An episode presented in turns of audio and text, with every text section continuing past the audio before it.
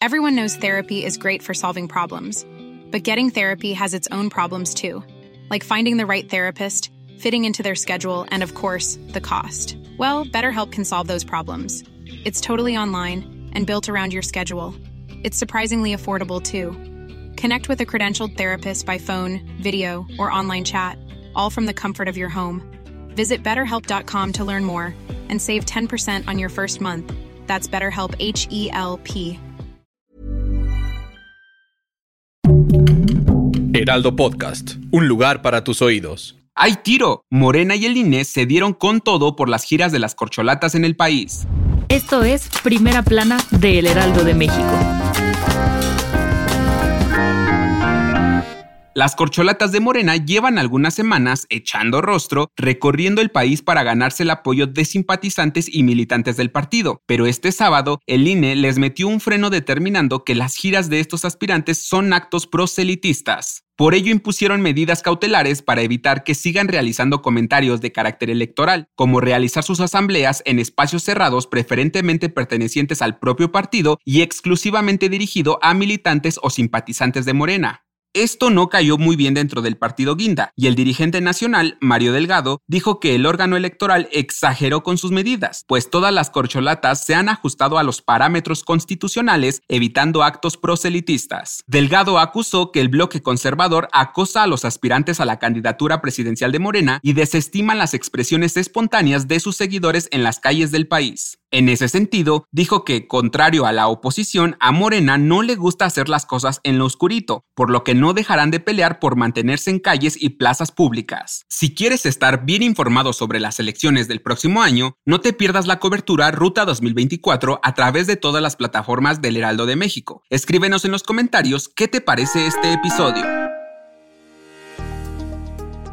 En agosto de 2021, el gobierno de México demandó a 11 fabricantes de armas estadounidenses ante una corte de Boston por supuestamente facilitar el tráfico de pistolas y rifles de asalto a México, las cuales suelen terminar en manos de la delincuencia organizada. Y aunque la justicia del país vecino desestimó aquella demanda, la Secretaría de Relaciones Exteriores no quita el dedo del renglón y ya se preparan para ir ante la justicia estadounidense a apelar la decisión. Sí, en entrevista exclusiva para El Heraldo de México, el consultor jurídico de la Secretaría de Relaciones Exteriores, Alejandro Celorio, dijo que el próximo 24 de julio irá a Boston a presentar los argumentos por los que considera que se equivocaron en desestimar la demanda.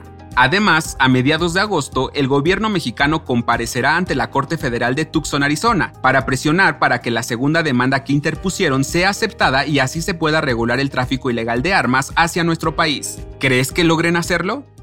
En otras noticias, la mañana de este domingo se registró un sismo magnitud 5.2 con epicentro en Guerrero que se sintió en la Ciudad de México, Guerrero y Morelos. Según el Servicio Sismológico Nacional, no ameritó la activación de la alerta sísmica y no provocó daños. En noticias internacionales, el Servicio Meteorológico Nacional de Estados Unidos lanzó una alerta a al menos 80 millones de personas en estados del oeste, sur y suroeste del país por el pronóstico de olas de calor excesivo en los próximos días. De acuerdo con las autoridades, se esperan temperaturas de hasta 54 grados centígrados en algunas ciudades del país. Y en los deportes, el medio maratón de la Ciudad de México se quedó en casa. Este domingo, los mexicanos Jesús Navas y Adela Honorato se llevaron el primer lugar de la competencia con tiempo de 1 hora 5 minutos y 58 segundos y 1 hora 15 minutos y 16 segundos respectivamente. Enhorabuena.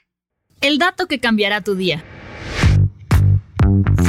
Un movimiento de cola, un lengüetazo cariñoso, un salto juguetón y una mirada que te derrite el corazón, sin duda sabes identificar cuando tu perro se alegra de verte. Pero si has notado un brillo especial en sus ojos después de un largo día fuera de casa, no es tu imaginación. Sí, según un nuevo estudio de científicos japoneses, nuestros lomitos también lloran de alegría y felicidad cuando nos reencontramos con ellos. Su cuerpo se llena de tanta oxitocina, la llamada hormona del amor, que les sacan las de cocodrilo. De acuerdo con los las lágrimas de los perritos ayudan a generar una conexión más fuerte con los humanos, haciéndonos más empáticos y cariñosos con ellos. Yo soy Arturo Alarcón y nos escuchamos en la próxima.